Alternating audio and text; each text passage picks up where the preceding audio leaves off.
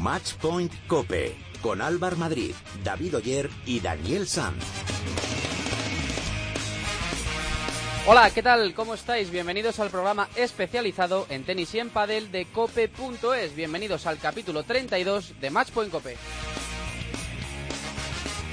Rafa Nadal volvió a ganar en Yerba después de cinco años. Se impuso al serbio Víctor Troicki en la final de Stuttgart por 7-6 y 6-3. Así el Manacorí consiguió su cuarto torneo sobre esta superficie. En unos minutos charlaremos con uno de los que mejor le conoce, su segundo entrenador, Francis Roche. En Padel esta semana no se ha disputado ningún torneo. El circuito ha viajado a España después del torneo argentino de Ríos Gallegos y ya está todo preparado para que comience el Open de Valladolid. En el programa de hoy vamos a hablar con Juan Martín Díaz, al que no le está yendo como él esperaba en este inicio de temporada junto a su compañero Juan Imieres. A mi lado, como cada semana, me acompañan David Oyer y Daniel Sanz. Muy buenas, compañeros. Hola, Álvaro, ¿qué tal? Hola, muy buenas. Bueno, después de cinco años, Nadal volvió a ganar un torneo en hierba. ¿Es un buen test esto para Wimbledon? Bueno, es un torneo 250, un torneo menor. No han jugado los grandes, pero bueno, ha tenido rivales interesantes como eh, puede ser Monfils o Tomic o el propio Troiki. Sí, es un buen test, sobre todo para coger confianza, como él dijo ayer. Dani. Hombre, test como tal no lo sé, ¿no? Había alguna buena espada como era Silic, pero eh, para coger confianza, más que un buen test, para coger confianza yo creo que sí que, que le ha venido bien. Vamos a ver ahora en Queens. Veremos en Queens esta semana. Os recordamos que podéis poneros en contacto con nosotros a través de las redes sociales. Estamos en Twitter como arroba matchpointcope y en Facebook nos podréis encontrar en facebook.com barra matchpointcope. Han pasado muchas cosas esta semana y las repasamos con la ayuda de David Oyer.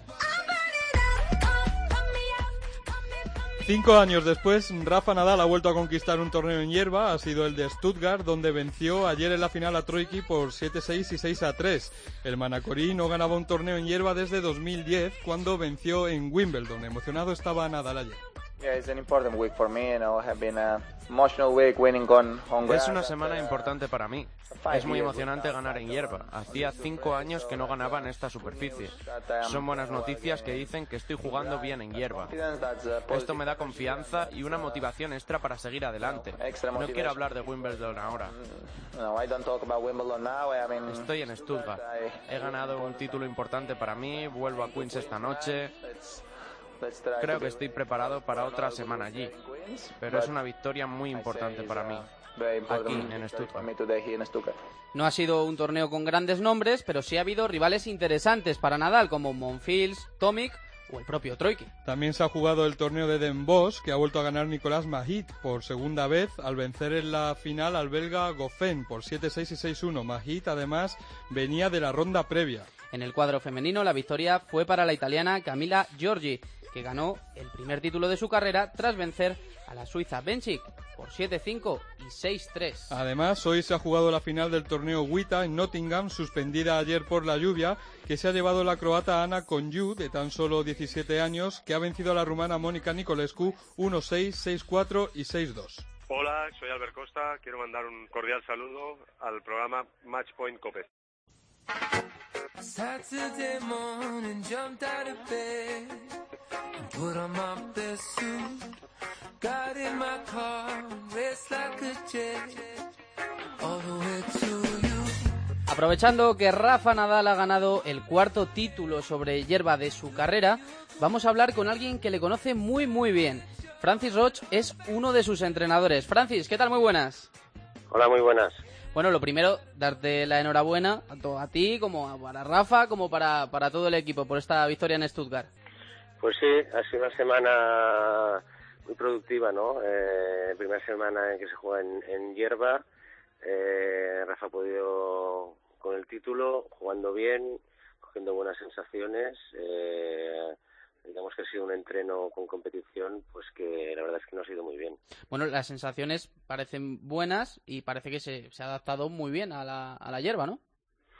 Sí, sí, realmente ha dado un nivel muy alto, ha sacado muy bien, ha jugado más agresivo, ha utilizado bien el cortado, se ha encontrado cómodo en la pista ya el segundo o tercer día que, que estamos entrenando y bueno, ya tiene esta semana que viene en Queens y yo creo que este año pues a, Wimbledon va a llegar pues muy muy familiarizado con, con lo que es la hierba, ¿no? No en plan llegar a, Wimbledon y decir a ver qué voy a hacer aquí, ¿no? Va a llegar convencido de sus posibilidades y luego ya se verá pero de hacer un buen tenis y de poder hacer algo importante. Eso te iba a preguntar si es el torneo de Stuttgart un test fiable para, para Wimbledon.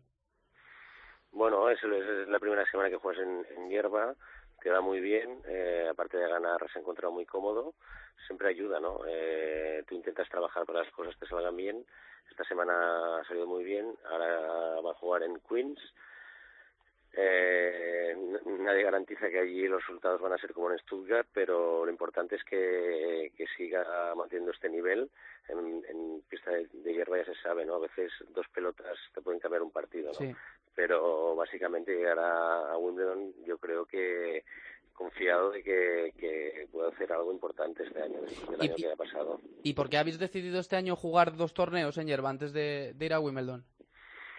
Bueno, pues se decidió porque no jugado tanto, se quería preparar bien Queens, el, el, el calendario así lo ponía un poquito más fácil, hay una semana más entre el torneo de Roland Garros y Wimbledon y se creyó oportuno y bueno, de momento pues va bien la cosa.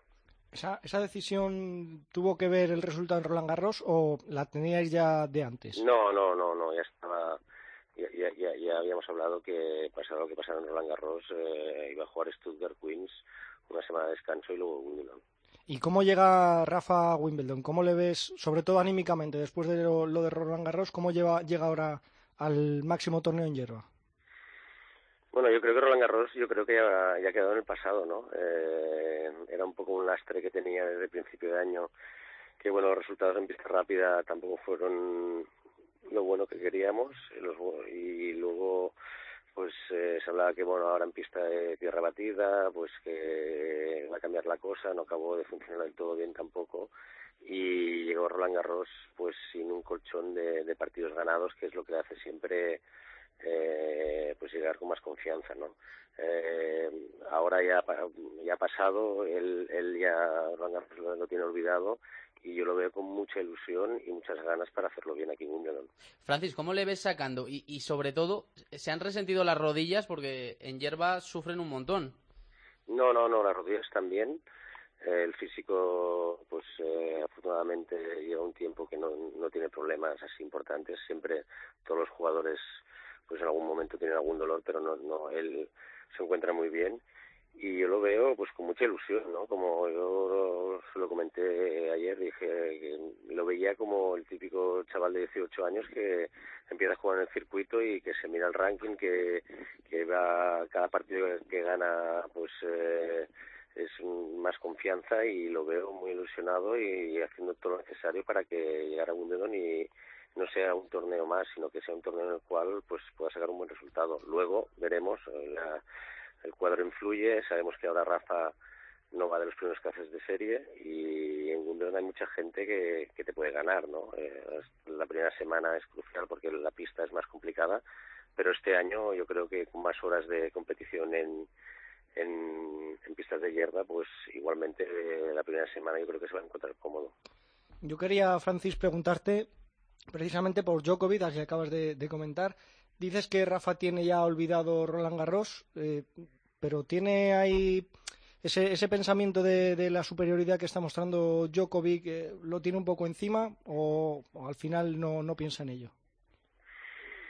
Bueno, a ver, eh, no hace falta pensar o no pensar, es una evidencia que este año Djokovic se ha marcado muchas diferencias pero él cree y todo, todo el entorno, todo el equipo pensamos que lo importante es que Rafa vuelva a coger el nivel y la confianza que le ha hecho estar allí pues compitiendo por los Grand Slams. Yo confío plenamente que, que bueno, no sé si ahora, pero la verdad es que esta semana que he estado con él aquí en Stuttgart lo he visto muy bien. Eh, eh, nunca se sabe, ¿no? Eh, menos en hierba, pero yo no creo que él se tenga que preocupar por Djokovic. Se va hablando que si Djokovic está, está tan fuerte, es evidente, Djokovic es un jugador muy bueno, pero yo no lo veo mejor que hace unos años. Ya lleva un tiempo así, lo que pasa que, bueno, eh, Rafa quizás era el que le, ponía más problemas a lo largo de un año, para de, cara al ranking que le podía sacar el, número uno y luego habían pues tres cuatro jugadores que, que, le pueden ganar a Djokovic que de hecho le han ganado no pero Djokovic al cabo de un año ha marcado diferencias y el único que de alguna manera le ha podido seguir ha sido Rafa. Ahora Rafa no ha estado y por eso Djokovic pues se ha distanciado más de los demás. Oye, Francis, ¿y cómo es para Rafa, que es una persona que está acostumbrada al éxito, a la victoria, a ganar torneos, cuando vienen mal dadas y, a veces no llegan las victorias, ¿cómo lo afronta eso a nivel personal? Bueno, Rafa es un ganador, ¿no? Le gusta ganar, pero al mismo tiempo acepta muy bien las derrotas, ¿no? Y, analiza y ve por dónde se ha de mejorar, lo hablamos y él al final eh, busca y tiene unos objetivos que, bueno, yo he visto poca gente que supere las adversidades tan, tan bien como él, entonces estoy seguro que, no sé si es ahora, pero dentro de poco, pero va a volver a estar ahí para, para ganar torneos de Grand Slam, que al final es lo que, para lo que él está compitiendo a día de hoy. Está eh, cansado de insistir, de repetir, Rafa, que no le importa mucho el ranking ATP, pero indudablemente tiene su importancia, porque al ser número 10 eh, te puedes enfrentar con Djokovic o con los cuatro primeros ya desde octavos. Eh, eh, tenéis que defender 400 puntos o 390 de aquí a final de temporada, ya se han defendido 250. ¿Eso le mete más presión a Rafa en Queens para poder escalar algún, algún peldaño más en la clasificación ATP y retrasar ese, ese partido contra Djokovic? Bueno, a ver, eh, el hecho del ranking siempre tiene importancia, ¿no? Pero tendrá más o menos dependiendo de la, que tú le quieras dar. Es evidente, como has dicho, que si estás de arriba de todo, pues eh, vas a evitar los mejores jugadores, ¿no? Eh, por otra parte, los puntos que defiendes eh, de aquí a final de año, pues yo lo he dicho muchas veces, Rafa no mira nunca los puntos que, defiende. Él siempre mira el que le llamamos nosotros que es el, la race, ¿no? Que es lo que llevas desde enero hasta el día de hoy, ¿no? Él, él eh, cuando mira el ranking, eh, bueno, afortunadamente hasta hace poco, pues siempre estaba en los tres primeros, entonces prácticamente ir uno, dos o tres no te cambia mucho, ¿no? De tres, bueno, uno o dos te puede cambiar un poquito, pero él básicamente siempre lo que ha mirado es decir, bueno, pues este año, pues mira, este está este que está bien, que, que va muy bien lo que va de año, a ver este cómo va y yo voy el, a ver, eh, voy el número tal, por ejemplo ayer ya pues estaba contento pues porque porque que pasaba en Nishikori, ¿no? Y, estaba el 7, ¿no? Él es muy ambicioso y al mismo tiempo es humilde, decir, bueno, pues voy el 7 de la race y esto me anima para, para seguir escalando, ¿no? Quizás otros jugadores dirían, bueno, voy el 7 de la race, bueno, no, pero él en esto es muy humilde y, tiene ilusión, ¿no? Y esto es muy importante. Yo creo que, que es una de las, de las bases de su éxito. Y, Francis, aunque esté un poco apurado ahí, séptimo en la race, décimo en, el ranking, eh, con la de puntos que tiene que defender todavía de aquí a final de temporada, no peligra, vosotros eh, pensáis que no peligra el, torneo de maestros, ¿no? Bueno, pues que, te repito, o sea, los puntos que va a defender, es que ni lo mira, ni lo mira porque él va al séptimo a día de hoy para jugar, para jugar el, el, el máster, ¿no? Entonces, con los que compite son con estos que ahora, si, si, si tu ambición es jugar el máster, pues con los, con los que compite son con los que están allí al lado de él, ¿no?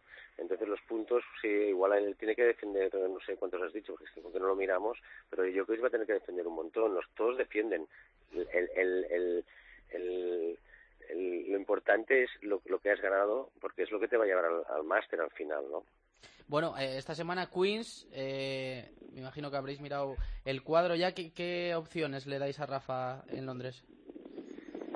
Bueno, primero jugar el primer partido, le toca con el Dolgopolo, jugador incómodo, pero bueno, eh, últimamente no ha estado no ha estado muy fino y, Rafa, bueno, todo que ha perdido con él, en Indian West una vez, Rafa tal como viene, pues jugando todo el partido serio, es un jugador que, tienes que estar jugando todos los puntos y al final te hará cosas buenas y cosas malas y hará más cosas malas que cosas buenas. Entonces, bueno, es un partido incómodo, pero piensa que en Queens eh, hay muy buenos jugadores y todos los partidos prácticamente son duros, ¿no? Sí, y en cuartos habría un probable cruce contra Babrinka, si no me equivoco. Bueno, Babrinka o, o...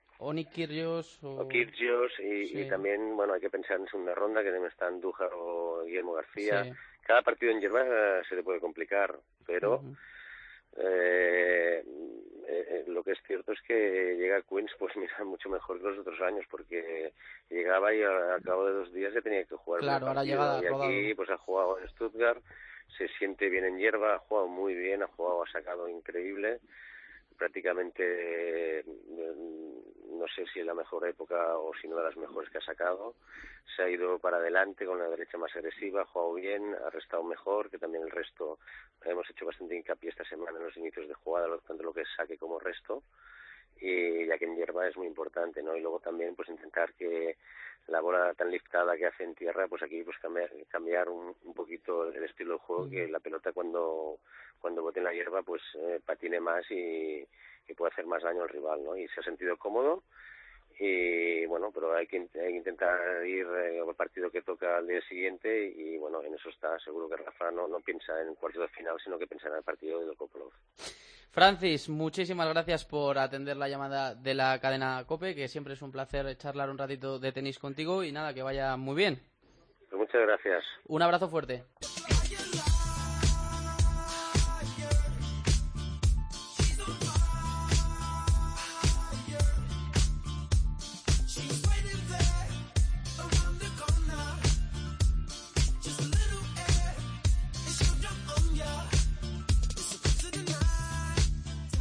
Tiempo para la tertulia en este capítulo 32. Está ya con nosotros nuestro especialista en tenis de la casa, Ángel García. Muy buenas, Ángel. Hola, chicos, muy buenas. Bueno, Rafa Nadal, cinco años después, consigue un título en hierba. Eh, parece que se ha adaptado bien. ¿Cómo lo has visto esta semana, Ángel? Bueno, una gran noticia, la verdad. Eh, al final hay dos formas de verlo, eh, las que llevan viéndose toda la semana. por un lado, que vuelve a ganar un título en hierba cinco años después, que el saque funciona como nunca, que vuelve a recuperar las sensaciones que tenía perdidas y que él mismo dice que las rodillas las tiene bien. Yo me quedo con esa. Ahora también hay quien dice, y no sin razón, que ganar a Bagdatis, Tomic, Monfils o, Troiki no te da carta blanca para pensar que puedes ganar a los mejores, que es en realidad con los que ha perdido Nadal en los momentos de la verdad, porque eh, más allá de esas derrotas con, con Fognini, al final ha acabado perdiendo ante Novak Djokovic, ha acabado perdiendo ante Andy Murray, es decir, que es a los que tiene que ganar para que volvamos a, verle candidato a todo. Está con nosotros también David Guerra, director de Setball Radio. Muy buenas, David. Hola, ¿cómo estamos? Muy buenas. Encantado de saludarte. Bueno, ¿tú entonces de cuáles? ¿De, de los primeros o de los segundos? ¿Qué dice Ángel? Bueno, yo soy de los que creen los grandes jugadores siempre y creo que esto es una muestra más de que Nadal es un grandísimo jugador, más allá de la tierra batida, que ha habido muchos que han hablado tanto de Nadal solo sobre tierra batida, sobre, sobre lo que era capaz de hacer en París, en Roland Garros. Bueno, los grandes jugadores, y eso hay ejemplos a lo largo de la historia, muchos, al final tienen estos giros en su carrera que uno no se lo espera, que de repente no ganan tanto como ganaban y que de repente aparecen en otra superficie que no es la suya, en otras circunstancias, y son los ganadores. Yo creo que hay que ser prudentes, pero eh, lo que decía Ángel y lo que el propio Nadal ha dicho en los últimos pues voy a decir, desde que quedó eliminado en Roland Garros, de cómo está disfrutando jugando al tenis, hay que tener un poquito de esperanza de lo que está por venir. Pero, pero, yo es que iba a estar en medio de las dos cosas. Grandes jugadores, grandes jugadores, Ángel tampoco se ha cruzado ahora mismo, pero oye, vamos a ver qué sucede, ¿no? Entonces, ¿no consideráis un test muy fiable para Wimbledon este torneo de Stuttgart? Hombre, test, eh, qué duda cabe que es mejor eh, llegar ganando que llegar sin ganar.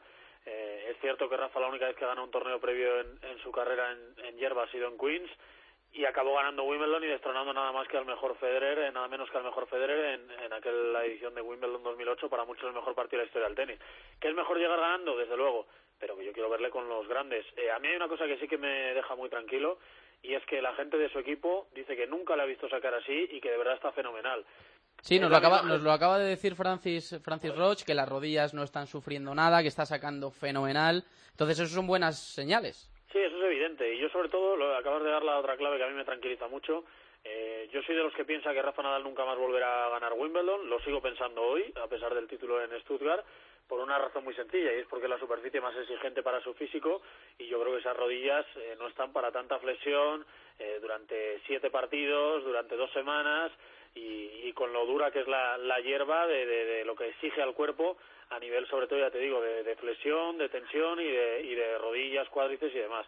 Ahora, dicho todo eso, si oyes decir a Nadal que de rodillas está perfecto, que físicamente está mejor que nunca, pues oye, eh, quién sabe. Eh, yo a día de hoy sigo creyendo que no puede ganar Wimbledon, pero no te imaginas lo que me gustaría que me llevase la contraria. Hombre, pero es que ganar un Gran Slam es que son palabras mayores. Es un té relativo esto que acabamos de ver de Rafa Nadal.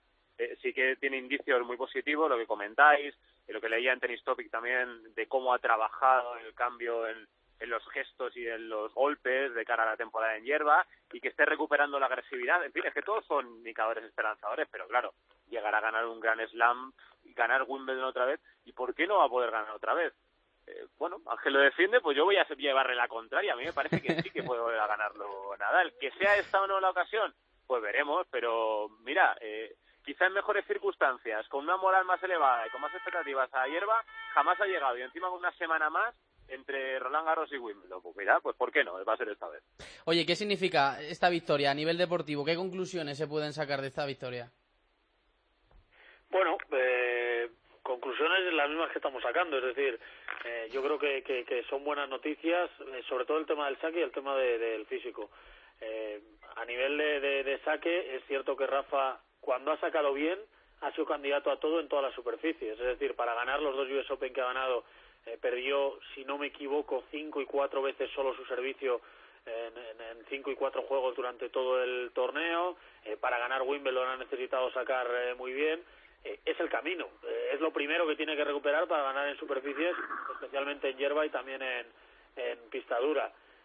Pero repito, a partir de ahí, calma. No ha jugado ante grandes restadores, no ha jugado ante grandes tenistas y, habrá que ver en qué, en qué termina todo esto. Bueno, y yo creo que también podemos sacar una conclusión al margen de lo estrictamente tenístico, es lo psicológico.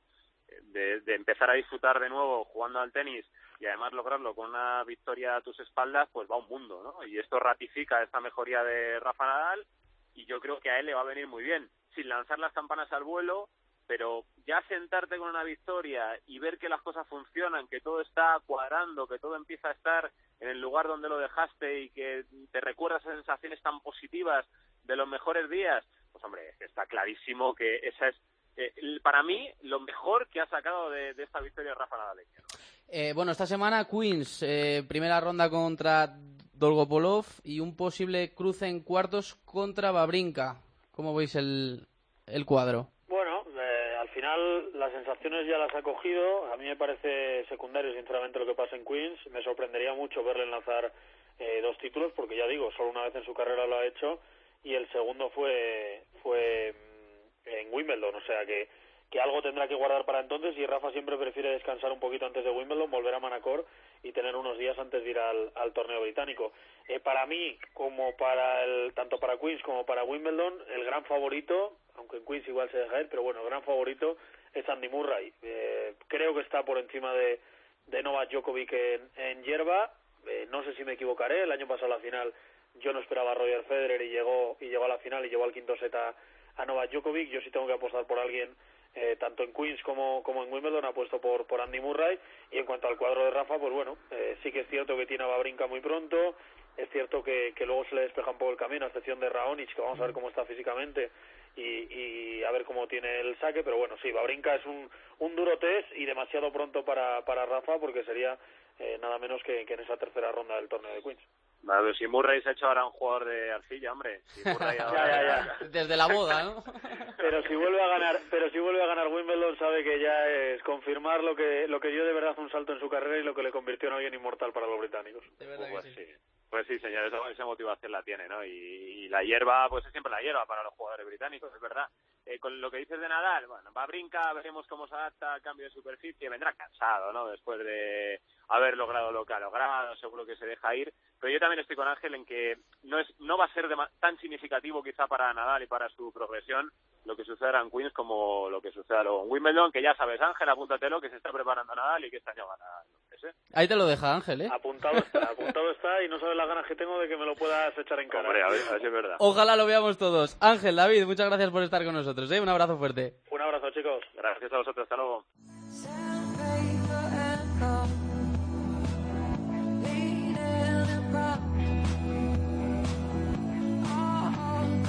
Matchpoint Cope con Álvar Madrid, David Oyer y Daniel Sanz.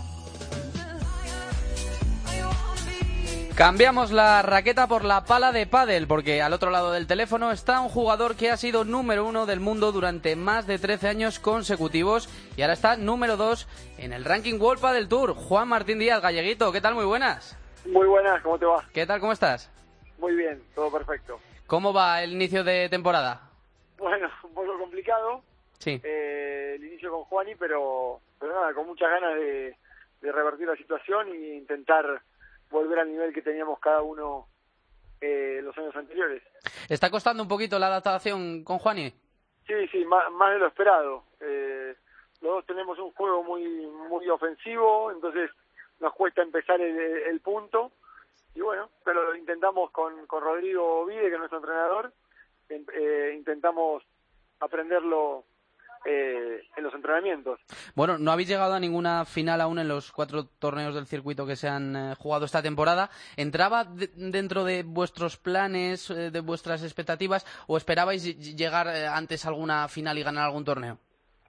Bueno, no, no sé si yo pondría el, el, el objetivo en, en una final, sin haber jugado mucho mejor, en tener otra actitud, en no, no habernos venido tan abajo como, como nos pasó en estos torneos. De los cuatro torneos, creo que tres perdimos sin tener, eh, no sé, ninguna reacción y creo que eso es lo más lo más difícil y lo más chocante, ¿no? Eso es lo que no lo que no esperaba. Oye, ¿y qué tal con, con Rodrigo Vide? Que eh, habéis empezado también esta temporada con él. Eh, ¿Qué tal? ¿Cómo es como entrenador? ¿Os da. ¿Os da mucha caña?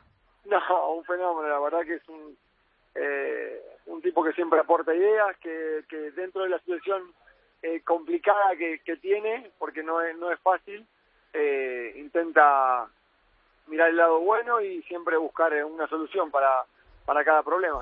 Eh, hablabas antes de que, que fue un poquito complicado, pues eso, la nueva temporada, la, la adaptación con, con Juani, que está siendo complicada. Y te quería preguntar también si fue traumático eh, a nivel deportivo la, la la separación con, con Vela, para ti. Mm, eh, traumático, creo que no. Lo que sí es un golpe. Yo no me canso de repetirlo, lo dije cuando jugaba con él y ahora que no juego. Para mí, Vela es el jugador más completo que, que hay hoy en el padre y que, y que hubo, creo, por siempre. O sea que para mí me venía perfecto jugar con él y creo que lo estoy sintiendo muchísimo. Si eso es un trauma, entonces fue traumático. Eh, oye, Juan, caísteis en Barcelona en cuartos con Lamperti y Alemandi, en San Fernando y La Palma en semis con Paquito y Mati, y en Río Gallegos con Silingo y Quiles en cuartos. Eh, lo más lejos que habéis llegado en- a semifinales con Paquito y Mati son un poco vuestros verdugos este año, y sin embargo, os hemos visto en Castellón eh, este fin de semana que os lleváis fenomenal con ellos. Sí, sí, no tenemos ningún problema con nadie. Eh, creo que Paquito y, y Matías Díaz son una de las parejas eh, que le van a hacer frente a, a, a Vela y a Lima, que creo que son un poco los líderes de mm, por puntos y aparte deportivamente. Así que me gusta, nos llevamos bien y en, Cádiz tuvimos oportunidad de, de ganarles. En, en La Palma no, en la, en La Palma nos ganaron muy bien, así que bueno, ojalá que si tenemos otra oportunidad de enfrentarnos caiga de nuestro lado. Y dices que Vela y, y Lima son un poco ahora mismo quizá la pareja a batir, que Paquito y Mati están ahí. ¿Dónde os veis, dónde os ves a, a vosotros, a, a ti y a Juani, ahora mismo en el circuito? Sí, no- nos veo un poco en el medio del mar con el con el timón roto, medio, medio naufragando. Pero bueno, todo todo se puede solucionar. Eh, como te dije antes, creo que Juan es un excelente jugador, de eso no, no me cabe ninguna duda. Eh, pero bueno, hemos perdido confianza los dos y bueno, tenemos que recuperarlo de a poco. Oye, Juan, ¿qué tal por, por Argentina? ¿Cómo fue en Ríos Gallegos? Que para, para ti, un argentino eh, de, de nacimiento, será muy especial, ¿no? Jugar, jugar allí. El torneo la verdad que estuvo excelente, eh, fue muchísima gente, es verdad que era una, una situación muy lejana porque era 3.000 kilómetros al sur de, de Buenos Aires, pero creo que fue una experiencia buenísima en todo sentido. A nivel deportivo, como ya sabes, no fue bueno, pero bueno, eso es una cosa secundaria para lo que fue el, un buen un buen momento para el pádel en Argentina. Y a nivel deportivo allí caísteis con, con Gómez y Fede Quiles, que además son vuestros primeros rivales en, en Valladolid y se da la casualidad de que tenéis el mismo entrenador. ¿Es, es un poco un partido ahí especial? ¿Hay ganas de revancha, de vendetta? No, es, es especial porque son dos amigos más que nada y porque he entrenado con ellos durante siete u ocho años. Cuando entrenábamos con Miguel Llorili, entrenábamos juntos, ahora lo mismo. Entonces, eh, ganas de revancha no, no con ellos, sino con nosotros mismos, de poder demostrar el, nuestro nivel, de, de sacarnos la- las ataduras que tenemos y que no hemos demostrado no solo en Argentina, sino en, en los otros tres torneos anteriores. Bueno, Juan, una vez que empiece ya a carburar vuestra pareja, que empecéis eh, pues, a sentiros cómodos con vuestro juego, que empecéis a llegar a finales, a ganar torneos, ¿cuál es el objetivo de Juan y Juaníes para esta temporada? Bueno, todo eso que dijiste es muy difícil, ¿eh? El objetivo, viendo como lo, lo duro que, que fue el comienzo, es, sinceramente, no me pondría un objetivo de resultado, sí de juego, de, de cambiar esta dinámica pesimista por una positiva, por una optimista, y, y bueno, yo creo que con, con eso después eh, los resultados van a venir solos. Lo que está pasando ahora es que cada uno que juega contra nosotros piensa que nos puede ganar y si en muchas veces y si en muchos casos lo logran nos van a perder nos van a perder respeto y cada vez va a ser más difícil Juan, cumples en noviembre, si no me equivoco, cumples ya 40 años. ¿Se empieza a ver ya el pádel un poco eh, de manera distinta o, o no miras las fechas? ¿No miras eh, los números? Yo soy un tipo que siempre soy muy eh, voy mirando un poco todo ese tema y bueno sé que sé que no queda mucho lo trato de aprovechar eh, a muerte torneo tras torneo. Y bueno ojalá que tema de lesiones tema de motivación me siga todo respetando y pueda seguir algún añito más Pues nada, Juan, oye, te deseamos toda la suerte del mundo y que seguro que dentro de poco te vamos a ver ahí pelear por títulos y desplegar tu juego, que hemos disfrutado mucho contigo los que nos gusta el pádel y seguro que lo vamos a volver a hacer. Juan, muchas Vale, muchas gracias, gracias. por atendernos. Un abrazo fuerte. gracias a ustedes hasta luego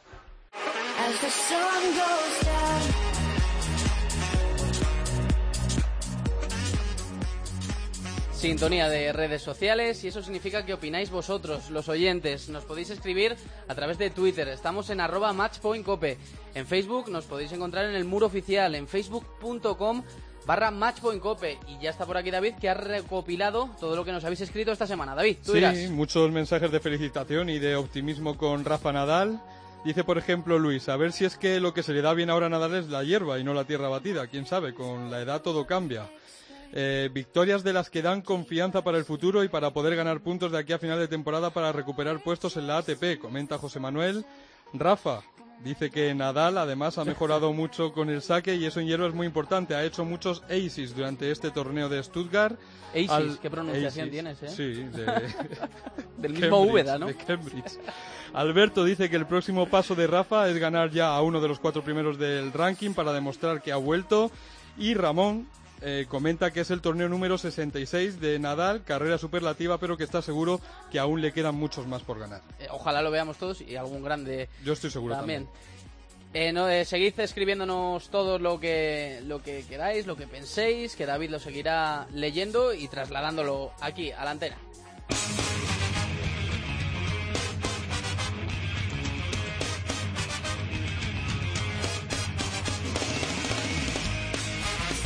David, ¿qué tenemos para la próxima semana? Bueno, tenemos, como ya hemos dicho, el torneo de Queens, donde Nadal va a debutar contra Dolgopolov y donde va a jugar también en dobles junto a Mar López. Y también comienza en Alemania el torneo de Halle, donde Federer, que es el absoluto dominador allí, debuta frente a Kohlraber. Y en pádel tenemos en marcha ya el Estrella Damm Valladolid Open, así que comentaremos el lunes que viene los ganadores de pádel también. Muy bien, muchas gracias, David. Un abrazo. Pues hasta aquí ha llegado este capítulo número 32 de Matchpoint Cope. Muchas gracias por estar ahí. En la técnica ha estado, como siempre, José Antonio Hernández. Y nada, que volvemos el próximo lunes. Que disfruten de la semana. Adiós.